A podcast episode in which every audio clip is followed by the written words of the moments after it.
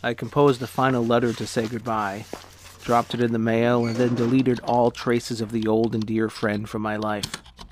Even if I wanted to connect, it had become an unlikely task. After deleting their contact information from my phone and disconnecting from their social media accounts, trying to reach out would be a challenge. And that's just how it needed to be, for all efforts to reconcile had been rebuffed, and attempts to do so only did more harm than good.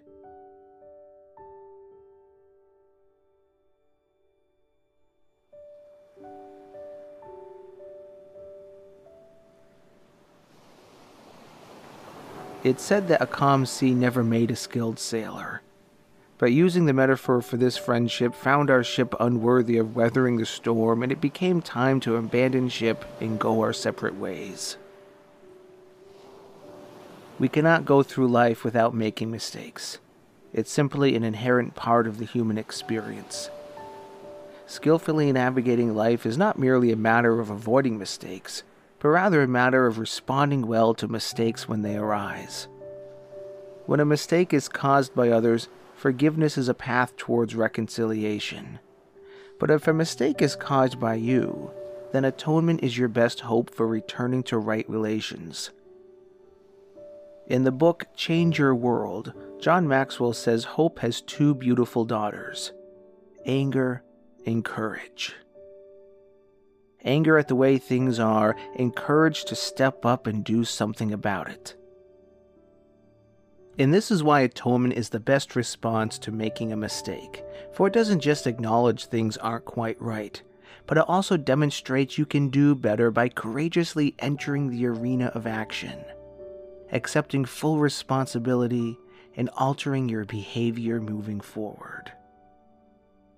Several years ago, for me, this meant being willing to walk away from a dear friendship.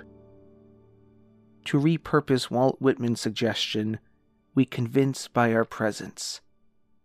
In this case, I hope to convince by my absence, revealing how far I was willing to go while also letting go of attachment to the outcome.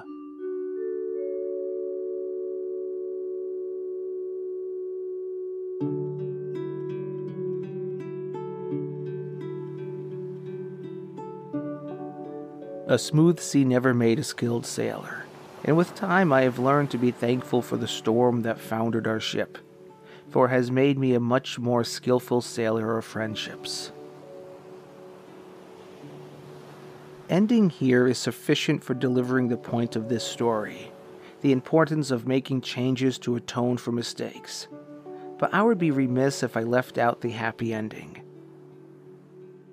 Two years after walking away from the friendship, I received a phone call from an unknown number.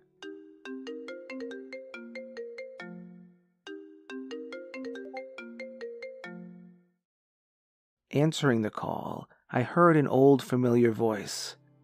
A friendly voice, much friendlier than the last time I had heard it.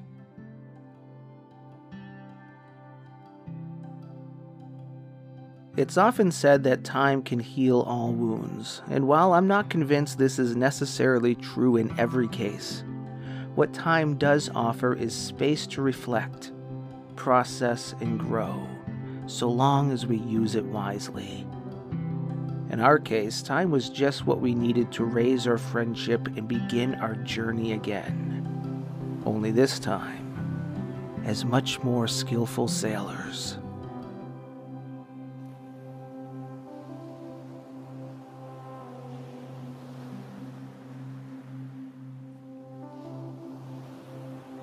What have you done to atone for your past mistakes?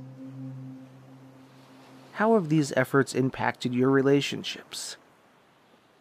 Have they made you a more skillful sailor?